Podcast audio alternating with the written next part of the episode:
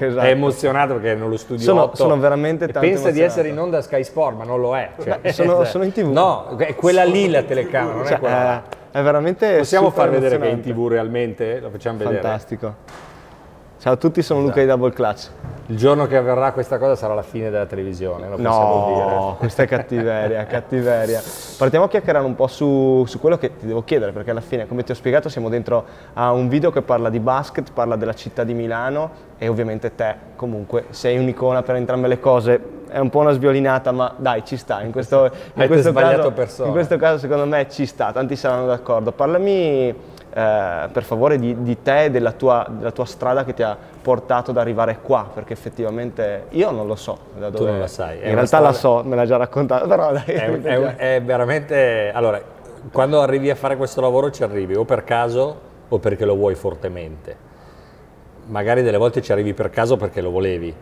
Eh, io sono quel caso lì, che per cause di forza maggiore, perché ho giocato a pallacanestro a un discreto livello per tanti anni, perché ehm, sono diventato papà presto e quindi dovevo rendere conto a mio figlio quando ero molto giovane. Eh, per tutta una serie di motivazioni ho avuto un percorso che nella prima parte della mia vita mi ha portato a fare sette cose diverse.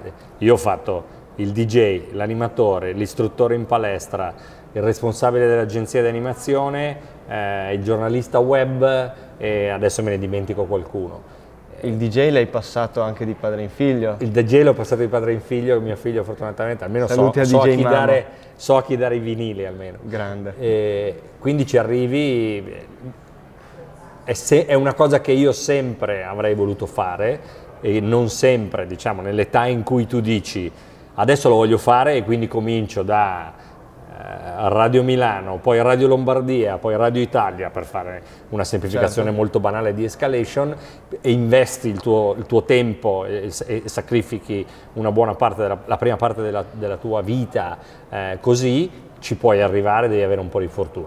La cosa che ho capito di questo lavoro comunque al di là del percorso che tu fai ci deve essere nel momento giusto Un'opportunità. una persona che dice perché non prendiamo lui o lei non per una questione di nepotismo, visto che in Italia è molto di attualità Mhm, dire prendo il figlio di, anche perché se andate a vedere non sono nemmeno parente dei rubinetti mamoli, quindi io arrivo Sei dal nulla, eh, ma perché ci deve essere qualcuno che in quel momento pensa che tu possa avere delle caratteristiche Ok. e deve esserci quella persona al momento giusto e la cosa importante è che tu ti faccia trovare pronto. Certo. Cioè che quando dicono perché non lui, ecco, è come quando devi giocare una partita, proviamo a far giocare lui, se poi vai in campo fai 15 con 4 su 5 da 3, allora dicono forse può giocare. Saper cogliere le opportunità, Sì. quindi. Ma quindi sei, scusami, sei partito dalla radio o era solo No, una, no, la radio era, solo una battuta.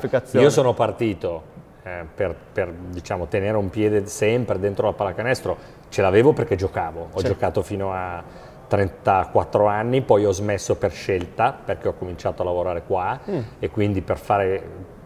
io- tieni presente che quando io ho il mio ultimo anno, io mi ricordo, ero- giocavo a Sesto San Giovanni, non so, chiusi quell'anno facendo... A- Alla, alla posa al Sesto San Giovanni, Grande. Quell'anno io facevo, non so, invento, 20 punti a partita, probabilmente se non mi ricordo male mi chiamarono anche a fare lo Star Game di C2. Quindi non, Se la sta tirando qua, eh. Stiamo parlando della C2, ma era, è solo per dire che non è che ho smesso perché ero diventato vecchio e non avevo Ok. più voglia. Hai deciso di investire il tuo tempo e le tue forze La su- scelta è stata quella di dire adesso voglio dedicare le mie energie solo lì Ok. e vediamo se riesco a diventare bravo lì, perché comunque tanto stiamo parlando della C2, non è che ti cambia la vita. Mhm. Tant'è che poi io dopo un po' ho sentito la nostalgia della pallacanestro e dopo 4-5 anni di inattività ho ricominciato a livello proprio delle minors a rasoterra, Wisp, però ho sentito il CSI. bisogno di ricominciare, no, anche prima divisione, serie Ah, D, qualcosa beh. così, però ho sentito la Tanta necessità. Quindi cosa ho fatto? Scrivevo su dei siti internet di college basket Ok. per avere il pretesto di dire sono un addetto ai lavori, mi occupo di... Non ero un addetto ai lavori, però diciamo che per esempio ho iniziato a farlo in un'epoca in cui internet e la gente non sapeva cosa fosse. Io sono andato, per farti un esempio, alle finali del 2002, grazie a Paolo Ellis, io non lavoravo per Sky ai tempi Telepiù, che mi disse guarda, se vuoi venire con noi, noi ti possiamo accreditare. È ovvio che avrei dovuto pagarmi Certo. il viaggio e tutto. A me non sembrava vero, è come se mi avessero detto questa è la lampada di Aladino, eh. andare a vedere le finali NCAA dal vivo era uno dei miei sogni e andavo e per trovare un- una motivazione, non dire solo vado a fare una vacanza, scrivevo per un sito internet, io facevo le fotografie su una macchina che ai tempi si chiamava Mavica, che scattava le fotografie su un floppy disk che io toglievo Cosa? e mettevo dentro il computer, caricava la fotografia e col modem a 56k io da Atlanta nel 2002 ero 80, pubblicavo su un sito internet l'articolo con la foto della Final Four del 2002 solo perché avevo avuto la possibilità di andare lì. Quindi questa era, era la scusa per me, più che per gli altri, di dire io in realtà lavoro, ma non Certo. era vero, era un pretesto per. Poi andando avanti, da lì- mi, piacevano fare, mi piaceva fare certe cose, ho cominciato a fare delle cose mie che ho cominciato a, a trasferire, a far arrivare anche a, per esempio a, chi lavorava a Sky Certo. e qui quando poi c'è stato l'anno in cui, notato, in cui hanno ripreso i diritti del campionato di Serie A per cui avevano bisogno di aumentare la redazione, il numero di persone nella redazione, io che non, avevo, non ci avevo mai pensato, cioè proprio non, non era nei miei pensieri, ho detto perché no? E ho, ho- ho proposto il mio curriculum insieme agli altri 30 che erano arrivati e in quel momento la persona che decideva ha detto Diamo fiducia. proviamo lui. Molto, molto bello, molto entusiasmante. Quindi nel la caso vi dovete de- lamentare con quella persona per gli ultimi 17 anni che ho passato qua dentro. Quindi eh, cioè, la, la cosa più bella, ripeto, è la storia del floppy. Eh, veramente... Floppy di la Mavica, andate a cercare Mavica, infilavi il floppy, scattavi tipo 10 foto perché poi la, la- eh, finiva lo spazio sul floppy disk, peraltro con una qualità, qualità orripilante di immagini, però almeno che avevi le immagini da quadrate. Atlanta, quindi erano vere vere. Magnifico. Invece mi dicevi ovviamente che hai giocato tanto a basket e sempre a Milano. Tu sei di Milano, giusto? Sono di Milano, sì. Ok. Eh, il mondo del basket proprio qua, in questa città, in questo momento tra l'altro che per me, almeno io sono del 90, ok? Quindi adesso mi racconterai te storicamente, però adesso vedere comunque Olimpia, con quest'anno poi eh, con Ettore Messina e anche l'Urania, è secondo me un momento molto molto bello per la pallacanestro di, di Milano. Sì, anche perché io sono cresciuto proprio nell'epoca, eh, è, stato è divertente anche la storia di come ho, gi- ho cominciato eh, a giocare a pallacanestro, lì non c'è un motivo, è una malattia, è come se ti punge un insetto e tu da quel momento, siccome ti appunto quell'insetto, non puoi fare a meno della pallacanestro e questo immagino che tutti quelli che sono appassionati di pallacanestro darebbero una spiegazione analoga, al di là del fatto che io ti posso dire vedevo le partite su Capodistria e vedevo giocare Drazen Petrovic e, io quando vedevo Drazen Petrovic quando finiva di giocare poi volevo andare fuori e fare Drazen fare- Petrovic. certo.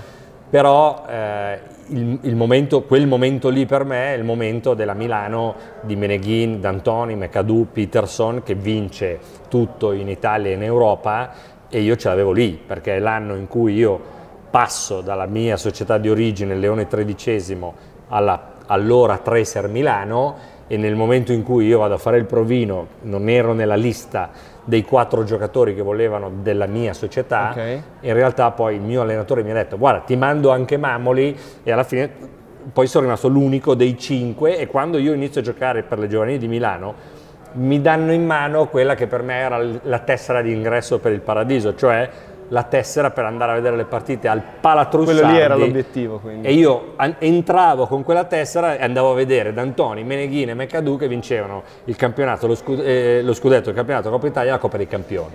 Cioè io mi ricordo che ero quella famosa serata di novembre al Palatrussardi a vedere Tresser Aris quando la Tresser rimontò doveva vincere più di 31 perché aveva perso di 31 a Salonicco e vinse di 34 contro l'Aris di Gallis sarebbe poi andata a vincere la Coppa dei Campioni a Losanna alla fine dell'anno, tu immaginati per un ragazzo di 14 anni essere dentro lì, in un palazzo di, ne poteva tenere 9.000 ma quella sera ce n'erano 13.000, a vivere un- un'orgia emotivo collettivo che ti- ti- per cui tu esci da lì e dici io voglio morire, se mi dovessero chiedere dove vuoi morire? lì, voglio morire al Subito. Trussardi quella sera e io facevo i conti con quella roba lì, per me era, cioè non c'era niente di più.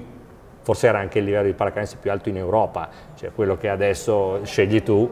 Eh... La classica leggenda del una volta eh, i giocatori erano più forti. No, no, in quel caso secondo me quella Milano erano i Golden State Warriors dell'NBA okay. rapportati all'Italia o all'Europa per, per, dare un concetto di una squadra che arrivava sempre in finale, sì. giocava sempre per vincere e spesso vinceva, quindi non c'era un livello di pallacanestro più alto, c'erano altre squadre di pallacanestro molto alte, ma agli occhi di tutti quella era la cosa, eh, Milano vinse la Coppa dei Campioni nell'87-88, due anni consecutivi e dall'85 direi all'89 vinse lo scudetto quasi sempre tranne l'88 quando perse con Pesaro, credo, se non ricordo male. Ah beh, mi cogli impreparatissimo. E, cioè, per il resto, e nell'84 perse la finale con, con la Virtus Bologna, nell'83 la perse con, con, Roma, la rigiocò nell'82, cioè era una squadra che perennemente giocava ad alto livello.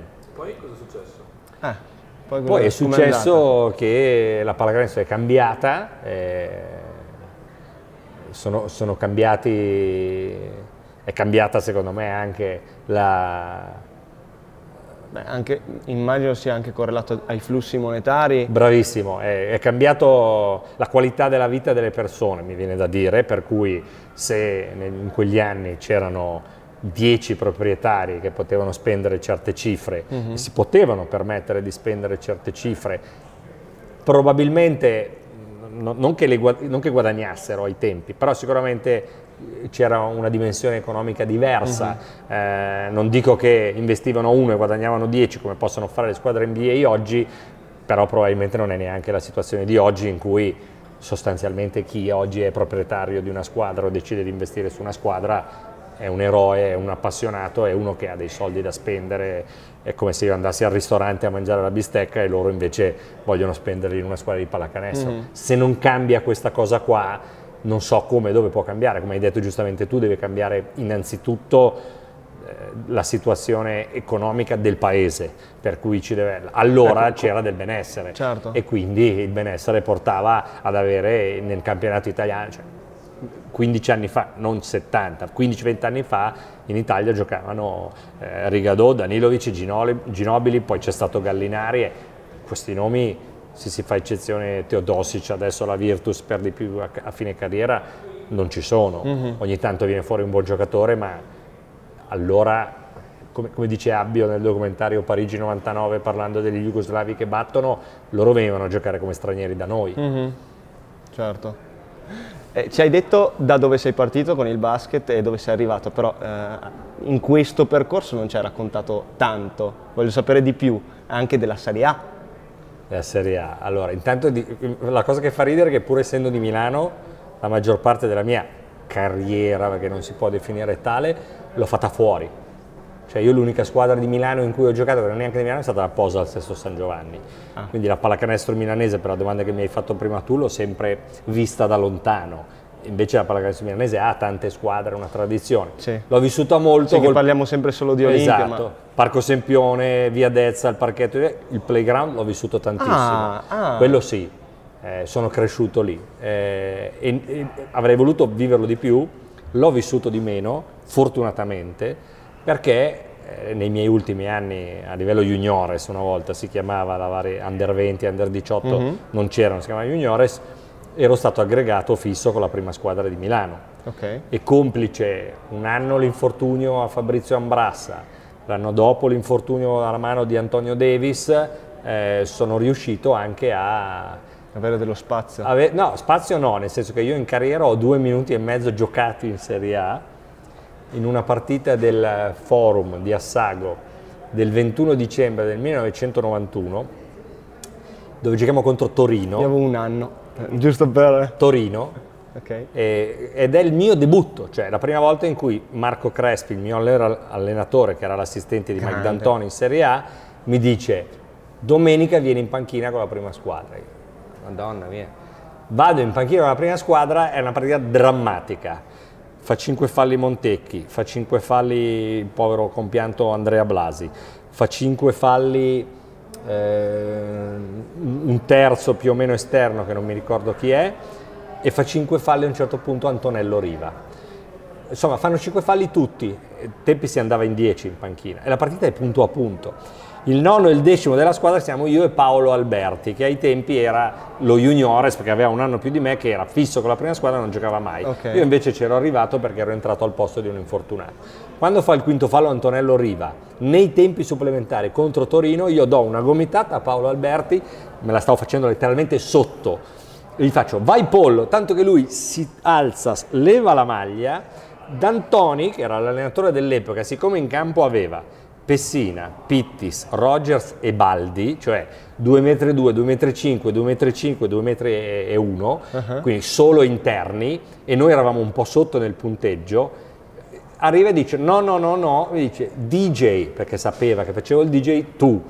Quindi io mi levo la maglia sperando che entrasse Alberto e invece entro io con le gambe. Devo dirti che nel momento in cui poi mi ha, quando mi ha chiesto di entrare, veramente per me era forse la- i- le centinaia di migliaia di allenamenti che avevo fatto. È come se mi fossi, per me era diventata una partita normale, è Ok. difficile da spiegare, no? Infatti mi ricordo benissimo che la prima cosa che ho fatto quando sono entrato in campo, siccome c'era casino, c'era confusione, Torino aveva giocato la partita della vita, 10.000 persone al forum, noi eravamo primi in classifica in, in quel momento, quindi eh, stavamo perdendo con una squadra di metà classifica, io entro, vado da Pittis e gli faccio Ricky tu chi hai? E lui mi ha detto tipo io ho Zamberlan, allora gli faccio ok allora io Abbio. E mi sembrava una cosa normale, mentre normalmente quando giochi juniores tu hai il 7 io ho il 14. Ho giocato questi due minuti e mezzo in cui gioco due azioni d'attacco, una delle quali noi avevamo questo schema per liberare un tiratore in uscita dai due blocchi, da tre blocchi scusa, e in mezzo a questi tre blocchi c'era il secondo tiratore che prendeva i due per uscire dalla parte opposta. Ok. Non c'erano schemi una volta nel 91 così tecnici o... beh, Beh, dai, insomma. allora, io praticamente blocco, Rogers esce e io esco dall'altra parte, siccome io ero, quelli di Torino quando mi hanno visto entrare hanno fatto, hanno fatto una roba così, Pittis Playmaker si gira, Sì. vede Rogers che tipo ne ha tre addosso, si gira verso di me, vede che io non è che sono libero di più, Ok. fa per passare la palla, si accorge che sono io, cambia idea, passa la palla a Rogers No. che, che con tre mani davanti alla faccia tira, la palla colpisce il ferro, c'è un rimbalzo lungo, pum, la palla mi finisce in mano, la guardo, la ridò a Pittis No. e mi metto a posto. Questo è stato il mio impatto in Serie A. Poi ho- sono andato altre volte in panchina, Mi aspettavo, No. giuro, mi aspettavo un canestro. No, zero. Cioè, ci sono rimasto malissimo. È- probabilmente se Ricky mi avesse dato quella palla, io siccome di mestiere io tiravo tutto quello che mi passava per le mani, al juniores, non so, facevo 10 tiri a partita, 8 erano da 3 punti, e avrei preso probabilmente tirato quel tiro. Magari sarebbe andato tanto così dal ferro. eh. E la roba divertente di quella partita è che il pubblico viveva quella, quella- quella situazione in maniera drammatica, perché figurati, Antonello Riva, il miglior realizzatore ogni epoca del campionato italiano, esce per 5 falli. Entra un biondino che peserà 65 kg e tutti, eh basta, è persa la partita. Quindi, Disagio. disagio al forum. Dietro il canestro c'erano, non so, fai conto, una ventina di miei amici che sapevano che io- per me sarebbe stato il debutto in Serie A, perché ai tempi tu bastava che andassi in panchina, era considerato un debutto, Ah. non dovevi entrare in campo, Ok. la presenza contava come debutto. Per cui c'è il forum in silenzio che vive il dramma dell'uscita di Riva per E i 5 tuoi pali 20 e amici. 20 pirla che, ah, che si davano i 5 e la gente li guardava e ma che cazzo sono questi qua? Erano i miei amici che esultavano perché io ero entrato in campo. Grandissimi, DJ. E quella roba lì DJ. me la ricorderò sempre come tutti gli allenamenti. Ma Perché, essere- scusami, essere allenato da Mike D'Antoni invece, scusami. beh, è più, secondo me, l'idea, poi sono passati, sono passati 30 anni, quindi è, è difficile ricordare certe cose. Ok. Una- ci sono delle cose che non dimentichi mai e che ti porterai nella tomba. Io ne- ne- me ne porto due in particolare, a parte il, il debutto in Serie A. Eh, una è un allenamento, Mike faceva sempre primo quintetto e secondo quintetto Ok. ok? Quindi il primo quintetto era, non so, il secondo anno c'erano Giorgevic, Pittis, Riva, Antonio Davis, cioè, nel secondo quintetto c'eravamo io, Sambugaro, Baldi, Pessina, però queste erano, erano le squadre. Ok. Noi gio- facciamo un allenamento, io credo fosse al, al Forum o al Trussardi, forse al Trussardi, prima della gara 3 dei quarti di finale contro Pesaro.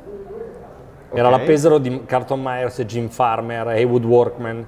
Siamo 1 a 1 nella serie, la gara 3 si gioca a Milano, chi vince va in semifinale. Noi come secondo quintetto facciamo tutti i giochi di Pesaro. Sì. Siccome io sono la guardia del secondo quintetto, dentro i giochi di Pesaro faccio quello che fa Carlton Myers. Sì. E siccome 4 giochi su 5 erano per Carlton Myers, quando noi facciamo la partita ci contro 5, 4 giochi su 5 o 3 su Erano 5 per sono per me.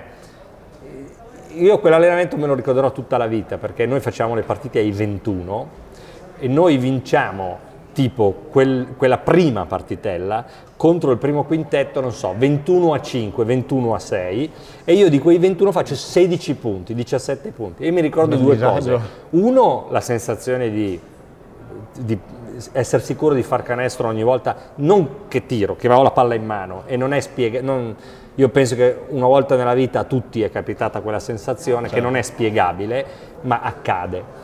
E Crespi, che era l'assistente sotto canestro, che lui aveva creato questa rivalità tra me e Antonello Riva, molto simpatica, per cui non so, iniziavamo a fare gli allenamenti che il riscaldamento era 3 contro 0, ma tiravano tutti da 3, la squadra di D'Antoni tiravano da 3. Quindi io tiravo da 3, dall'altra parte della palestra sentivo Riva che diceva sì, sfogati, sfogati, come dire, c'era questo dualismo ma molto simpatico, non era vero. E siccome io, lui mi marcava in quel 5 contro 5 e io continuavo a fare canestro, c'era Crespi che era sdraiato ah, per terra con le convulsioni da ridere perché c'era Antonello che era incazzato Che come una bestia perché c'era questa, questa finta rivalità. Quindi gli hai Quindi- fatto il culo a riva? Non, ho fatto, e non è tanto quello, perché per me era come se fosse un allenamento di una scuola di juniores, era Mike che non dava, cioè lo juniores lo considerava un numero, uno sparring partner. Ok. e io avrò fatto con lui decine e decine di allenamenti dentro la prima squadra, quella fu l'unica volta, l'unica volta in cui alla fine, mi ricordo probabilmente segnai il, il- il canestro del ventunesimo per chiudere la partita e lui disse buono DJ, cioè che per lui era, era come dire, si era accorto che io avevo fatto qualcosa di particolare e di diverso. in quel momento. Quindi quel buono DJ insieme a que- è una cosa che non mi dimenticherò mai. Finisce l'allenamento, vado da Antonello Riva e gli dico, Bomber, domani fai 30. Lui fa 28 e sbaglia il tiro da sotto con la mano sinistra allo scadere per vincere la partita. E io mi ricordo questa scena, io e lui davanti allo specchio dove lui si pettinava, io mi asciugavo i capelli distrutti per la sconfitta perché vinse Pesaro quella partita, fuori. in cui lui, gli- io mi girai verso di lui e gli dissi ti avevo detto che avresti fatto 30, cioè era come dire ti avevo detto che avresti giocato una grande partita e lui si è girato e mi ha detto mancavano giusto quei due lì. Cioè, come dire, se avessi fatto quel canestro Certo. erano 30 noi avremmo passato il turno. L'altra cosa che non mi scorderò mai sono quegli uno contro uno che facevamo eh, al primo anno di D'Antoni allenatore, dove lui faceva in modo che tutta la squadra andasse via e, e e faceva in modo che rimanesse lui con Crespi, io e l'altro juniores che nel caso era Renato Biffi. Perché siccome lui aveva ancora voglia di giocare, doveva sfogarsi almeno 15 minuti a fare un 2 contro 2. Siccome Ed era buono? allora, ti racconto questo. Crespi lo conoscete, Certo. 1,70 e qualcosa. Biffi 1,80, D'Antoni 1,90, io ero più alto, quindi io mi dovevo marcare nel 2 contro 2 D'Antoni, certo. che giocava da fermo, in punta, fuori dalla linea del tiro da tre punti, e si trasformava. Cioè lì ho avuto la fortuna di vivere per 5 minuti, 4 volte nella mia vita, quando abbiamo fatto quei 2 contro 2, il D'Antoni giocatore, che oggi ti sembra, come dire, pacato, è lui prendeva la palla e, cominciava e mi diceva metti lì la tua faccia, metti lì la tua faccia. Fingeva le partenze, boom, tripla in faccia. Oh, ma io gli stavo appiccicato, cioè proprio, eh, stiamo parlando di uno di 40 anni, no? Per cui metti lì la tua faccia, boom. Sai proprio il- la sensazione di impotenza, dici, "Cazzo, questo ha smesso di giocare, gioca da fermo, mette la palla per terra e continua a fare canestro da tre punti in faccia. Ed è, è que- quella roba lì, lui che era, faceva molto ridere, ma il fatto che era, per quello che ti ho detto prima, io sedicenne che con la tessera delle partite de- dell'Olimpia vado a vedere Meneghin, Antonio e Mecadù che vincono in Europa e adesso fai fast forward, cinque anni dopo, sei anni dopo sono lì con quello che, io- che mi faceva sbavare, mi faceva emozionare, che mi dice metti lì la tua faccia, metti lì la tua faccia, un po' mi giravano le balle perché continuava a fare questa te, però era D'Antoni. E dicevo, ma chi Certo, se ne frega, certo. cioè, sto facendo l'uno contro uno con D'Antoni, anche se era una cosa goliardica, era una roba da fine allenamento e, e- e non aveva quell'importanza lì. Però siccome io sapevo che non sarei mai diventato un giocatore di Serie A, Uh-huh. perché non avevo le caratteristiche fisiche, probabilmente avrei dovuto giocare playmaker per poter eccellere a quel livello, perché sono piccolo per il ruolo che ero. E il- e- e- io marcavo Antonello Riva che era il doppio, era 5 cm più alto. Io mi sono vissuto ogni secondo del- di- di- della mia vita passato dentro quella palestra con la prima squadra di Milano come se fosse Al l'ultimo ma- ok, al perché sapevo che non l'avrei mai più vissuto. Quindi proprio ho cercato di avere la percezione di quei momenti diversa, sapevo che dovevo conservarla perché non l'avrei mai più ritrovata. massimo. Grande coscienza direi Sì, della e situazione. quindi stavo attento a ogni dialogo, a ogni cosa che uno mi diceva, a ogni cosa che succedeva e me la sono portata dietro. Purtroppo oggi la memoria non mi consente di riportare tutti quei dati perché sarebbe da scriverci un ok, libro. però- beh, non so- non so mai. Eh, ma non è abbastanza perché non ho, non ho abbastanza memoria, scriverei un capitolo forse. Ci hai raccontato un bel po' invece, eh, nonostante la tua poca, si dice, memoria. Ma scu- noi siamo qua a intervistare diverse persone che riguardano il mondo del basket, come appunto ho detto te.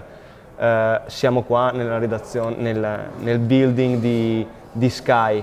Eh, siamo qua per About Basketball Day, siamo qua per Nike eh, che fa delle attivazioni speciali per Nike Basketball a Milano perché Milano e potrebbe essere altrimenti in Italia per il basket per il business anche, parliamo di questo correlato al basket. Io credo perché Milano in parte la risposta è, è quella che davamo prima. Cioè, In questo momento io credo che Milano sia una città di alto livello europeo, anche economico. Eh, sì, cui- città europea è, è tornata spesso nelle Sì, conversazioni. per cui mentre una volta Milano era una città italiana, eh, adesso Milano... Sì, però meno dispregiativo con città No, italiana, c- perché città Verona... italiana nel senso esatto, però una volta Milano era non dico a livello di Verona perché gli abitanti e il contesto era diverso Sì, sì, perché vabbè. il Milan e l'Inter c'erano anche prima, però oggi Milano è vista come struttura, come possibilità, ma te lo dice anche il mercato, se vuoi comprare una casa, se vuoi uscire a mangiare, è una città di un, di un certo tipo di status e di livello in Europa, per cui oggi la puoi paragonare tranquillamente, magari non a Londra, però a Berlino, Certo. a- forse anche è diventata meglio di Barcellona e di Madrid, da- anche da un certo punto di vista di, di economia forse, no? È, un- è una città che sta crescendo tantissimo, è una città che crescerà ulteriormente, che è cresciuta grazie a Expo e crescerà secondo me ancora di più anche grazie alle Olimpiadi. possibilità, anche possibilità di crescere anche in termini proprio di spazio, nel senso Esatto. nascono dei quartieri dal nulla da un, da un anno all'altro, no, però insomma anche la stessa zona Gaeolenti, poi in futuro City Life, eh, i trasporti, che, anche con Lorenzo abbiamo parlato del fatto che Lorenzo Pinciroli, del fatto che i trasporti sono veramente top e, e certi non si conoscono neanche, soprattutto per i milanesi. Eh, sono d'accordo su questo, su questo discorso della parte di Milano come città eh, europea. Ehm, tra l'altro noi veramente ci siamo divertiti in questi giorni a vedere del basket ovunque, grazie anche per averci fatto guardare tutti, tutta la redazione, tutto, tutto l'ambiente Sky. Parlando invece del- dei, dei tuoi progetti futuri, perché abbiamo sentito anche prima che il basket NCAA ti è sempre eh, rimasto nel cuore, è sempre stata la tua prima passione, possiamo dirlo, nel Sì, lato americano. è la cosa che mi ha divertito di più è la cosa con cui ho cominciato, Eh, perché l'idea di...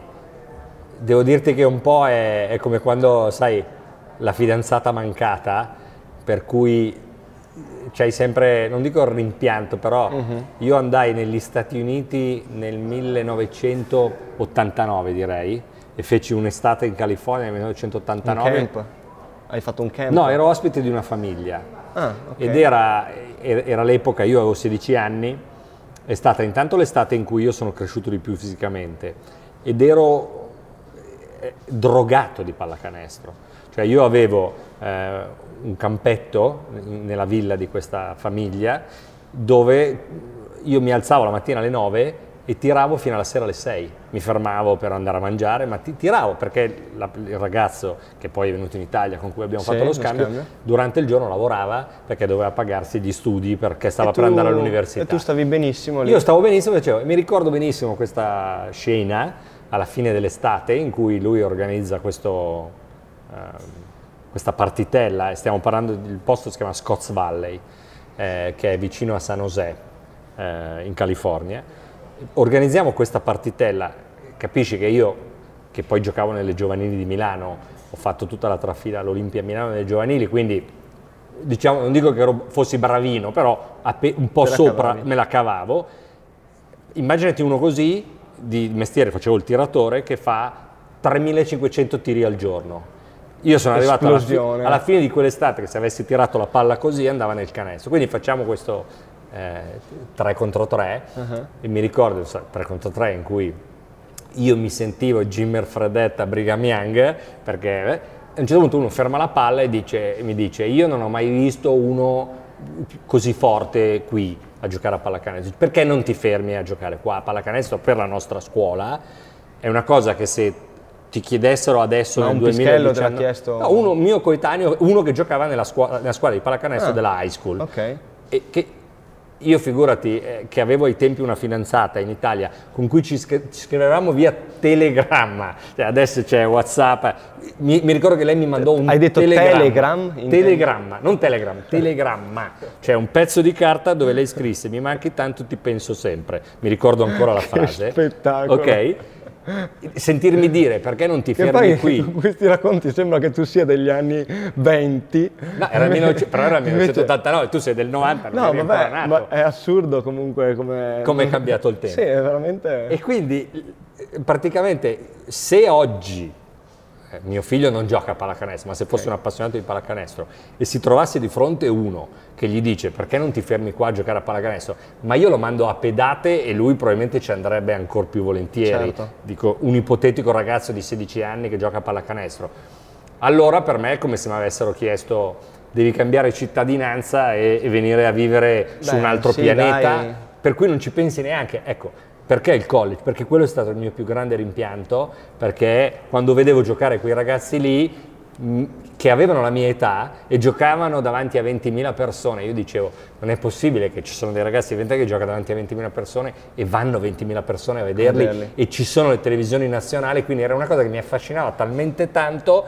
mi affascinava molto di più dell'NBA e di qualsiasi altra cosa, uh-huh. ma perché era legata a questo rimpianto dove se tu mi dovessi dire che cos'è che non rifarei? Io rifarei tutto della mia vita, errori compresi, tranne quella cosa lì. Cioè prenderei mio padre per il bavero e gli direi tu devi o avresti dovuto mandarmi a un anno negli Stati Uniti o a mm. fare l'università negli Stati Uniti. Però lì ti sarebbe cambiato veramente tutto. Lì avrei cambiato ovviamente cioè, allora... slide indoors, cambiato esatto. tutto, è come Ritorno al futuro quando torna indietro, esatto. che c'è quello che è il libro delle scommesse. Però quello è l'unico vero grande rimpianto che ho cercato in qualche modo di colmare buttandoci dentro la passione, chiamiamola giornalistica o, o eh, legata al college basket che mi appassionava tanto che poi mi ha portato a, a, ad avere questo adesso... desiderio di andare a vedere questi posti. E ti ha portato a, a fare un viaggio incredibile, molto figo che mi hai raccontato. Sì. Eh, so che se... diventerà un libro. Ah, ecco. No, lo sappiamo. Si eh, può sì, dire. Esce a novembre che Beh, edito da Rizzoli. Esce, esce, a novembre e in teoria dovresti fare un evento di presentazione del libro, però esatto. è una cosa Verona che si è detta, e, si è detta Nord-Est Italia andiamo da Double Clutch, così lo possiamo Ah ok, è ufficiale, è quindi ufficiale. si può dire. Poi sono cavoli loro a organizzarlo, però andiamo da Double Clutch. Fantastico, allora can't wait, non vediamo l'ora di averti lì per chiacchierare ancora e non vedo l'ora di leggerlo allora questo libro. Sì, in realtà devi pensare che Adesso stai abbassando le aspettative, no, no, ti vedo già dal linguaggio no, le abbasso, le abbasso perché secondo me è importante. Faccio una piccolissima preview, poi ne parleremo il giorno della presentazione. Sì. questo è un momento della mia vita in cui eh, mi pongo la domanda e di, che ha anche già dentro la risposta, dico, non è che noi stiamo dando un po' troppo per scontato certe cose? Mm. Cioè, nel momento in cui io scrivo un, un libro, io mi sono posto il problema, l'ho scritto con un'altra persona, tra l'altro l'abbiamo scritto in due perché è un viaggio che abbiamo fatto in due. Perché devo dare per scontato che chi compra il libro sappia o dia per scontato certe cose? Okay. Vuol dire che automaticamente tu selezioni un, un, pubblico di nicchia, per cui se io scrivo una cosa di Duke North Carolina dentro al libro, dando per scontato la metà delle cose, già decido che quel libro per mm. me lo comprano.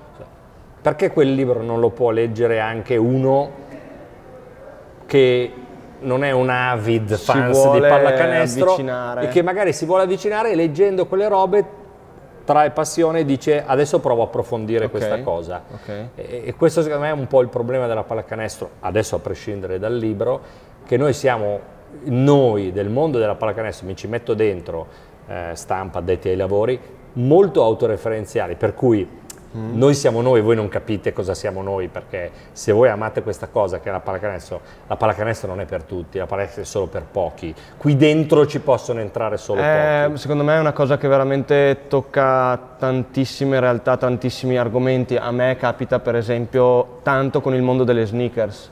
Cioè, ma te non sei appass- così tanto appassionato di sneakers, giusto? No, non è che non sono tanto appassionato, eh. mi mi, piace mo- mi piacciono molto, ma un po' perché me lo non me lo posso permettere, un po' per scelta, non è una, una cosa per cui spenderei tempo e denaro. Ok, ok, no. Cioè, reputo che ci siano delle altre cose. Mi è venuto in mente più che altro perché te, quando sono entrato, non mi hai guardato le 11, mentre Mauro subito, Subito. mi ha detto: Ah, grande, queste No, sono io ho quelle con i guardato ma che cacchio di 45. scarpe ha messo queste, ho. No, mi, mi appassiona molto, ci sono delle scarpe che mi piacciono da matti, mi fanno impazzire e nel momento in cui devo scegliere una scarpa cerco di farlo, e la- lo seguo, non è che se vedo Ok, una. Jordan dico cos'è quella, La capisco che è una Jordan Eh, e la in- in riconosco. questi termini a me capita spessissimo di, di essere eh, nel mondo degli sneakerhead, quindi dei malati che sanno tanto, e però di dover anche, giu- cioè giustamente perché io ritengo che sia più corretto e lo porto avanti in tutta quella che è la politica di double clutch, invece eh, acculturare o cercare di avvicinare invece Chi quelli non che è. non lo sanno. o, quelli lo, che o ne non- sanno meno, lo sanno meno. Sì, quelli che sanno meno del mondo delle scarpe. Sì, cosa Eh, che a volte è più difficile e magari ti allontana dai veri appassionati. Sì, è una cosa più difficile che ti fa, eh, fa sì che i veri appassionati dicano sì, ma stai dicendo cose ovvie. Però io sono super convinto che invece eh, sia bello anche toccare qualcosa di eh, già sentito da quelli che ne sanno, perché ovviamente è lì che puoi eh, prendere pubblico Certo. nuovo e comunque che puoi dare qualcosa in più a quelli che ne hanno veramente bisogno. Secondo me devi anche pensare a qual è la tua mission, mi spiego. Se tu vuoi diventare il super negozio specializzato di sneakers per malati, forse è giusto che tu faccia quell'approfondimento e, diventi- e- e- e tu pos- debba diventare. Prendiamo Sky Sport, visto che siamo qua dentro. È una televisione che ha 5 milioni di abbonati. All'interno di quei 5 milioni di abbonati ci sono quelli che probabilmente co- conoscono i punti per possesso di Kyrie Irving da pick and roll con la mano sinistra, però c'è anche quello che guarda l'NBA perché è figo. Certo, il calciatore... Io mi devo porre la domanda se tante volte magari noi facciamo molto i punti per possesso, però ci sono gli altri. Io Sì. penso che quelli dei punti per possesso, adesso sto facendo delle categorie per semplificare, abbiano dei mezzi, dei luoghi, degli strumenti per trovarli. Scegli tu che siano The Ringer, ESPN, Synergy, qualsiasi cosa, ce l'hanno e, e non passano da qua, perché Mhm. noi non è che parliamo dalla mattina alla sera di quello. Ci vengono perché magari ritengono che noi possiamo essere autorevoli nei commenti. e Adesso io dovrei fermarmi e fare una valutazione e decidere, però qui è Sky. Certo. Se domani Double Clutch diventa come Nike, cioè un brand nel tutto. mondo, allora ti devi porre quella domanda lì, Certo. secondo me. O magari te la stai già ponendo perché ti stai allargando. A seconda di quello che fai, qual è la tua mission, chi è l'interlocutore che ho, cosa devo soddisfare di quell'interlocutore, voglio quello, voglio alimentare gli altri. Diciamo che la ricerca di mercato in questo caso potrebbe aiutare. Assolutamente. Tra l'altro mm, mi è venuto in mente mentre mi parlavi di telecronaca che eh, spero che non mi sentano quelli del calcio perché pensavo l'altro giorno che le telecronache del basket di Sky, che poi ci siano i, i diversi personaggi, eh, ma sono super interessanti e eh, io a volte guardo appunto per quello che stavamo dicendo le partite con dei- degli amici che magari non giocano a basket e mi dicono tutti che riescono a capire di più eh, lo sport, mentre magari io con il calcio, quando lo guardo, che segue il Napoli, non si può dire, eh, se- grazie a Marco che salutiamo, eh, no, si, si capisce molto meno le telecronache, invece è molto apprezzabile, ecco questo volevo semplicemente eh, dirvelo. Non è quindi- una domanda, No, è, no, è un'affermazione. È un'affermazione, non so. So che. Beh, io direi ti, ti ho chiesto tutto, ti ho chiesto tanto, eh, hai parlato tanto e quindi Ho parlato troppo. io direi che ti ringrazio. Ci vediamo a Verona per la presentazione del libro, se lo pubblicano, eh, detto Eh, che dovrebbero dai, pubblicarlo. quindi di sì. Se lo pubblicano e se esce ci vediamo a Verona.